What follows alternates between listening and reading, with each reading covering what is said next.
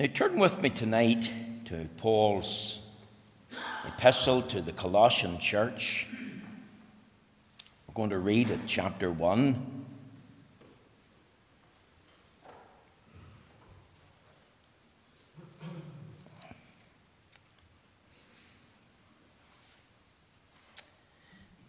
Paul's letter to the Colossians, or chapter 1.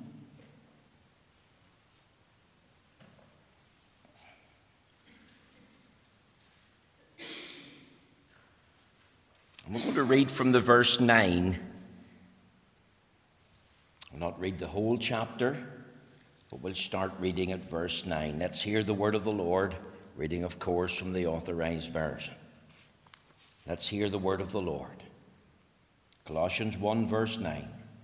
For this cause we also, since the day we heard it, do not cease to pray for you and to desire that ye might be filled with the knowledge of his will in all wisdom and spiritual understanding, that ye might walk worthy of the Lord unto all pleasing, being fruitful in every good work, and increasing in the knowledge of God, strengthened with all might according to his glorious power, unto all patience and long suffering with joyfulness, giving thanks unto the Father who hath made us meet to be partakers of the inheritance of the saints in light, who hath delivered us from the power of darkness and hath translated us into the kingdom of his dear Son, in whom we have redemption through his blood, even the forgiveness of sins, who is the image of the invisible God, the firstborn of every creature. For by him are all things created that are in heaven and that are in earth, visible and invisible, whether they be thrones or dominions or principalities or powers. All things were him and for him. And he is before all things. And by him all things consist. And he is the head of the body, the church, who is the beginning the firstborn from the dead, that in all things he might have the preeminence. For it pleased the Father that in him should all fullness dwell. And having made peace through the blood of his cross, by him to reconcile all things unto himself. By him, I say, whether they be things in earth, or things in heaven. And you that were sometimes alienated and enemies in your mind by wicked works, yet now hath he reconciled in the body of his flesh through death, to present you holy and unblameable and unreprovable in his sight. Amen. We'll end the reading there at verse 22, and we pray the Lord will stamp with his own approval and blessing this reading of the Holy Scriptures. Now, my text tonight is taken from Colossians chapter 1 and verse 20, mainly the opening part of the verse, and having made peace through the blood of his cross. And my theme tonight is enjoying peace through the blood of the cross. Now, woke up on Thursday morning, and this text of scripture about 6:30 was in my head. And I said in my heart and mind before the Lord, before I even got out of bed, Lord, that, that that's a wonderful verse. And of course, that verse is set in the middle of many mighty other verses. In fact, the whole of Corinthians chapter 1 is a wonderful chapter. Every verse is full of teaching and spiritual instruction if we have a mind to see and to learn. For example, notice the introduction in chapter 1, uh, verses 1 and 2. Uh, and then, if you look at chapter 1 again, from verses 3 to 8, you have a lesson on authentic and genuine Christianity. Paul presents the marks of genuine New Testament Christian experience. And don't the young people want to see something that's authentic and genuine in the lives of those that profess the name of Christ? Can't the young people spot a phony uh, from uh, about a mile off? Well, well, here's the marks of genuine New Testament Christianity. And, and then in verses 9 through to 12, Paul gives us a glimpse into what spiritual growth really looks like. We're to grow in grace and in the knowledge of Him. And one of the um, evidence of growth is to increase in the knowledge of God. And, and that's a tremendous truth all in itself. And then in verses 13 and 14, we've got a lesson on the forgiveness of sins based on redemption through the blood of Christ. And then in Colossians 1, verses 15 to 19, you've got Christ preeminent over all. In fact, in 1835, a Reverend Charles Simeon stood in his pulpit in Trinity Church in Cambridge and he quoted verse 18, especially the latter part, which said that in all things he might have the preeminence. And he stood forth in the pulpit and he cried out, He must have it, and he will have it and he shall have it. And so powerful was the effect of the Reverend Charles Simeon's sermon on the preeminence of Christ over all that 33 years later, someone who was there and witnessed it firsthand and who remembered that particular sermon, he repeated it to Bishop Henry Moule 33 years later. Colossians 1 15 to 19 is definitely one of the most profound, powerful descriptions of the preeminence of the Lord Jesus Christ anywhere in the whole of the Bible. Then, when we come to verse 20, the subject is enjoying peace through the blood of his cross. And what follows then is a message on the great ministry of reconciliation. Every true born again believer has a responsibility to be engaged in the great ministry of reconciliation. Reconciliation is the most misunderstood Bible word, and in the will of God, uh, uh, maybe next week, if the Lord leads, then we'll deal with that particular subject. Now, can you see how rich and full of meaning this passage is?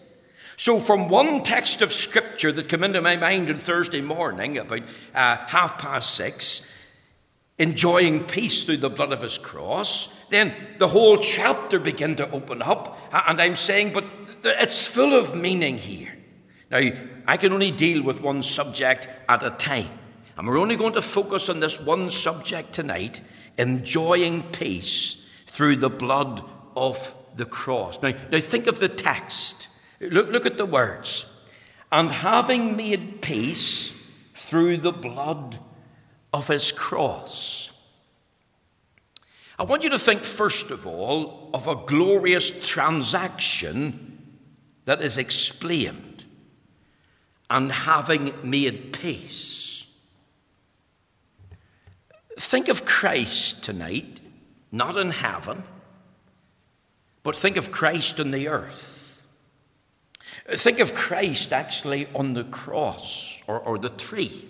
I'll direct your minds to the place known as Golgotha, the place of the skull, outside the city walls of Jerusalem, uh, outside the gate of Damascus, and I want you to think of Christ in that middle tree. There's the Lord Jesus hanging naked, he's hanging in agony and blood. And did you know that the Bible teaches what time it was on Good Friday when the Lord Jesus was on the cross. Look with me at Mark chapter 15, and we read there in the verse 33 And when the sixth hour was come, there was darkness over the whole land until the ninth hour. Now, here's the Lord Jesus on the cross. It's noontime. That's the sixth hour in the land of Israel to this day. And the Lord Jesus was on the cross from the sixth hour to the ninth hour just before he died. And we're going to think about what took place during those three hours. And it says in Mark 15 33, and when the sixth hour was come, there was darkness over the whole land until the ninth hour. Did you know that when the Lord Jesus was on the cross from noon to 3 p.m. our time on that original Good Friday, that during those three hours, there was a gross blanket like darkness descended on the land of Judah in general and over Jerusalem in particular. This was a gross darkness. It was so thick you couldn't see your finger in front of you. It was a visible darkness, it was seen for miles. Even historians and certain astronomers, they have all recorded some sort of supernatural event that happened in and around the uh, year AD 33 in the land of Israel, Judah, and Jerusalem in particular. And what was taking place? There was gross darkness in the land. And so, so great was the darkness that Mark records it. So does Matthew. So does Dr. Luke. Same thing, same timeline, same event. Luke 23 44. I also believe that it's possible that the stars come out, even though the Bible doesn't tell us that. I also believe that when the Lord Jesus was on the cross, the sun, as it were, ceased to shine through the darkness. It, it ceased to shine its light. Now, that darkness wasn't an eclipse. That darkness, I believe, was a supernatural display of God's control over nature. You see, that darkness highlights to me that sin's a terrible thing, a heinous thing. Men today laugh at sin. The Bible says fools mock at sin. Sin is treated as if it's nothing, even though it's a transgression of the law of God. It's like a big joke. It's like a sport, even to many young people. But sin is no joke, young people. Sin is not a sport. Did you know that the Bible teaches there in the book of Romans about what God did in Romans chapter 8? And it says there in Romans chapter 8 and verse 32 He that spared not his own son, but delivered him up for us all, how shall he not with him also freely give us all things. You see, at Calvary, the God of heaven and earth, the Father of the Lord Jesus Christ, displayed his wrath and abhorrence against sin. The Bible says, For he, that is God, hath made him, that is Christ, to be sin for us, who knew no sin, that we might be made the righteousness of God in him. The Bible says in Hebrews, or Isaiah 53 and verse uh, 10, it pleased the Lord to bruise him. The, the, the, the prophet also talks about God the Father making his soul, that's the soul of God the Son, an offering for sin. And when the Lord Jesus was on the tree, God the Father could not look upon them. He, he turned his face away for three whole hours. And remember, at the end of the ninth hour, the Lord Jesus cried out, My God, my God, why hast thou forsaken me?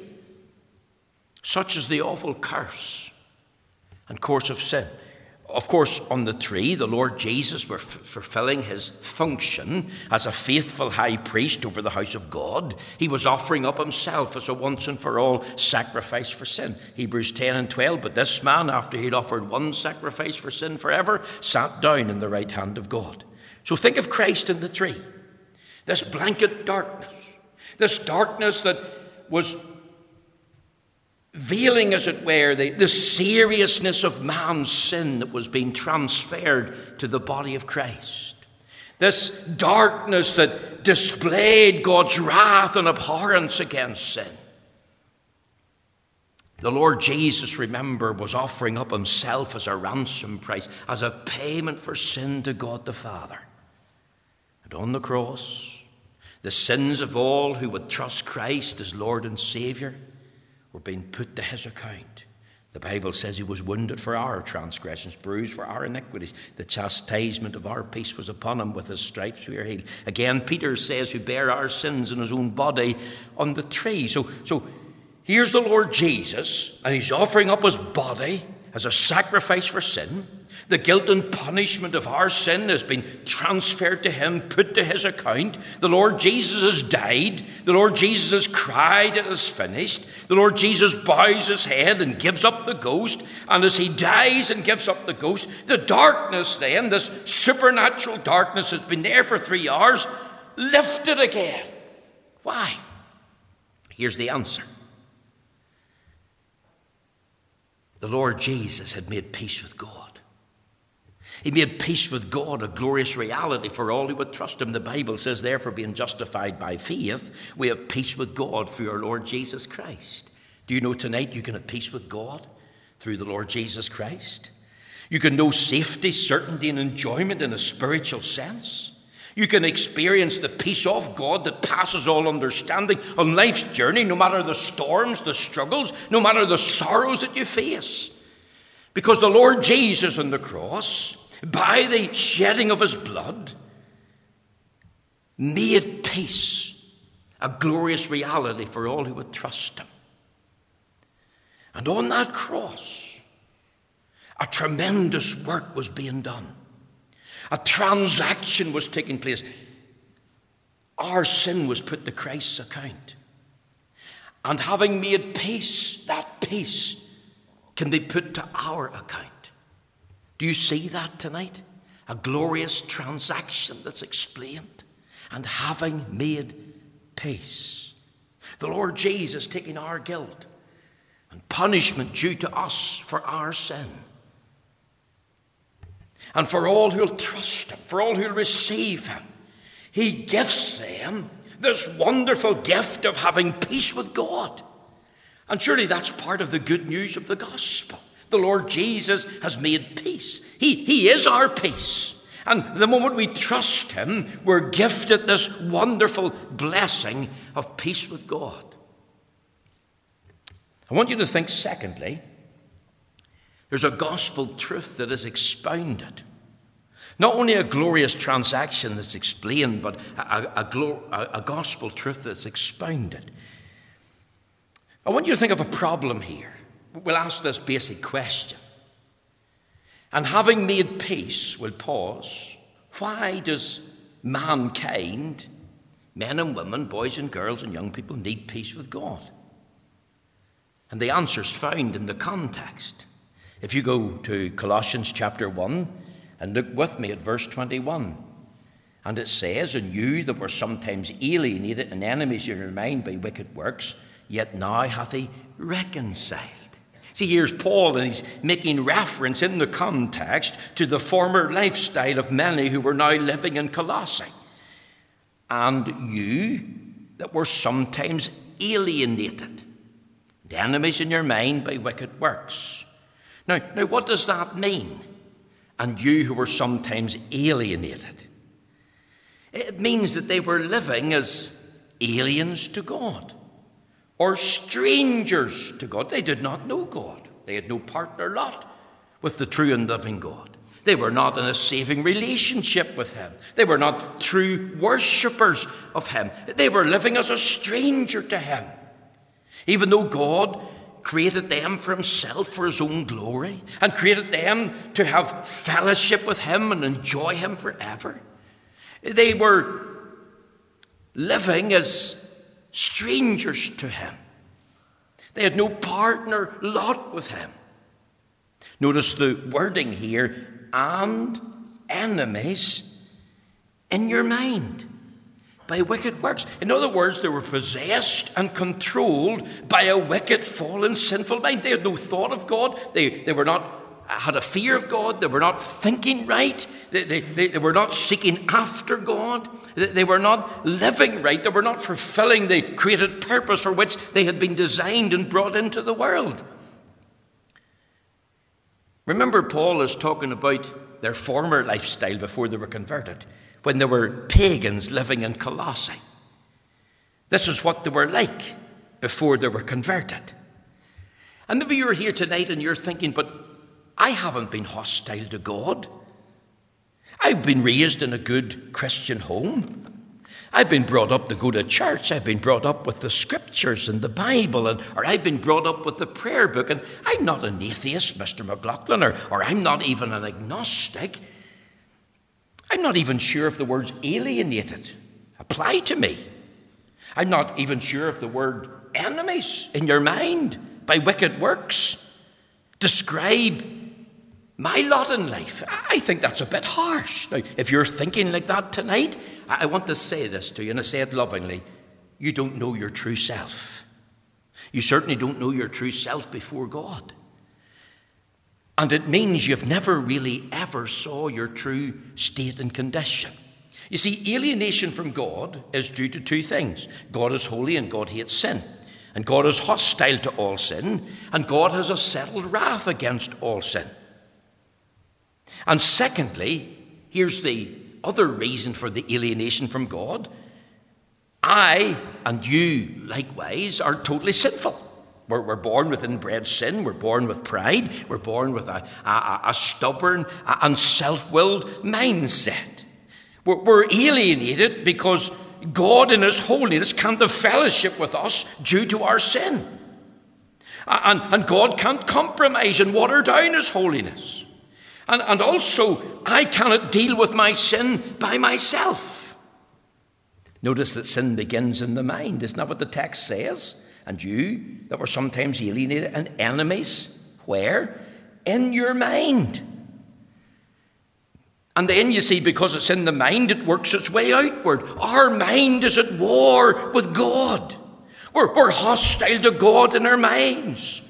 And because we're hostile to God in our minds, then we engage in wicked deeds. Our evil deeds are not the cause of our hostile minds to God. We are hostile to God in our thinking first, which results in wicked works, which results in a lifestyle. An ungodly mind results in an ungodly lifestyle. And therefore, we need a new heart. We need a new mind. We need a new record. Now, now that's the condition of man. Tell him here. And that's one of the gospel truth that's being expounded. But you know, while this is the condition of man and it's a big problem, it's not the biggest problem. Can I tell you what the biggest problem is? The worst problem is that in this condition, God is offended. God is angry. God is grieved because of man's sin. And even if man was to stop and change his lifestyle, God would still be offended because of all the past sin and imperfection. And you see, many tonight have failed to grasp the problem of their own human sinfulness. They, they can't see it. They, they, they, they, they, they don't understand it. Well, you see, until you understand that you've got a problem, you're not going to seek a prescription. If you don't see yourself as sick, you'll not seek the doctor. Until you understand I'm drowning and I'm going down for the last time, you'll not cry out, Save me, I perish. Or until you understand that you're in danger of being burnt to death in a building, you'll, you'll not seek a way to escape, or, or you'll not cry out to be saved. I wonder tonight have you confessed that you're an alien to God? That in your mind you're hostile to Him? That, that you're really a, a rebel who's been guilty of wicked works, who doesn't want to be saved? That's the problem here. That's the gospel truth that's being expounded. Notice there's a peace here. It says, in having made peace. The reference is to God as Father. It is God the Father who has taken the initiative here. In heart of this holy God who hates sin, who's angry with the wicked every day, this same God who is thrice holy desires terms of peace. And God has devised terms of peace. You see, in the heart and mind of this holy God, there's a plan where God deals fully and justly with sin, and at the same time, miraculously and marvelously displays his mercy to sinners in granting them peace with himself, in gifting them peace. God in grace has found a way to deal with man's problem, to satisfy his holy justice, and deliver and give peace to men.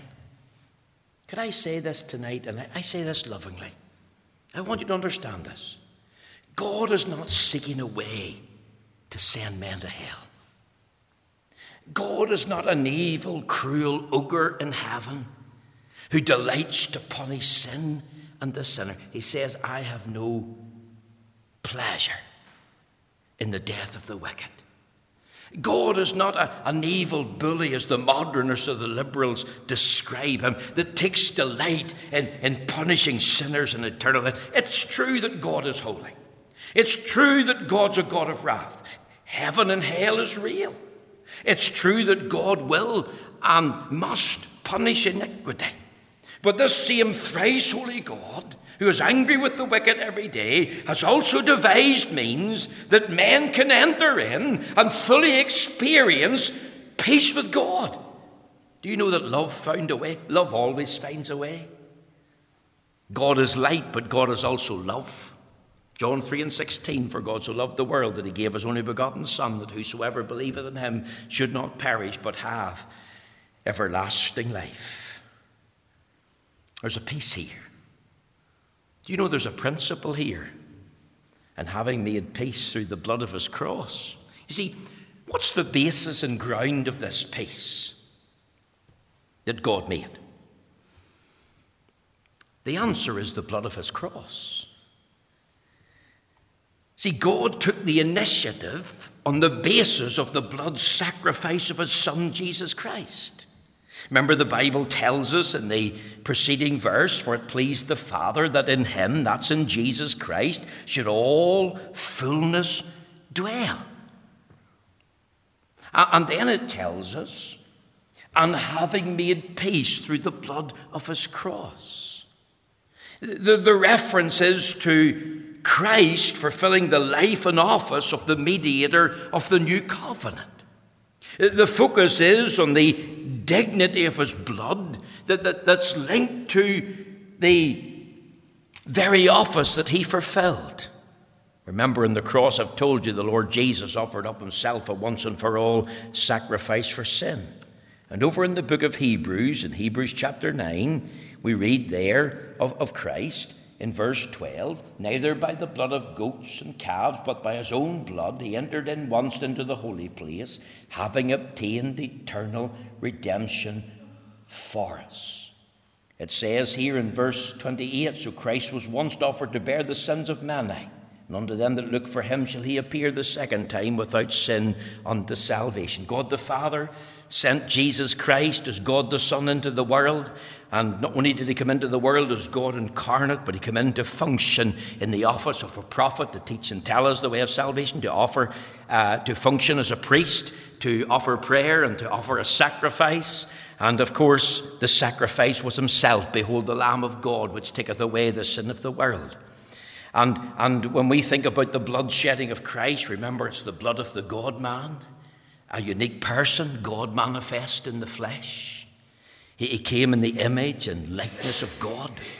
It's the blood of a representative man. The Lord Jesus on the cross was there as the head of the human race, one who represented every other man who would trust him as Lord and Savior.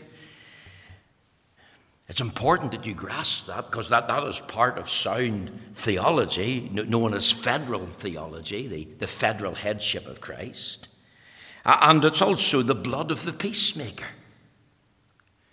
See, what was the Lord Jesus doing in the tree during those three hours of darkness?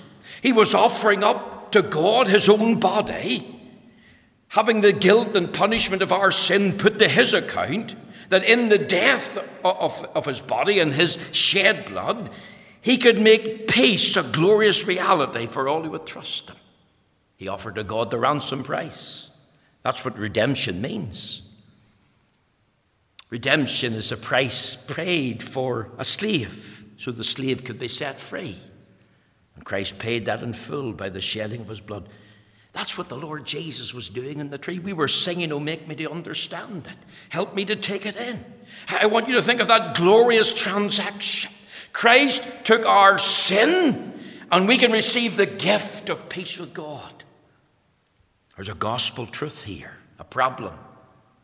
Alienated, enemies in your mind by wicked works. There's a peace, and having made peace, there's a principle through the blood of his cross. It's always on the ground of the blood.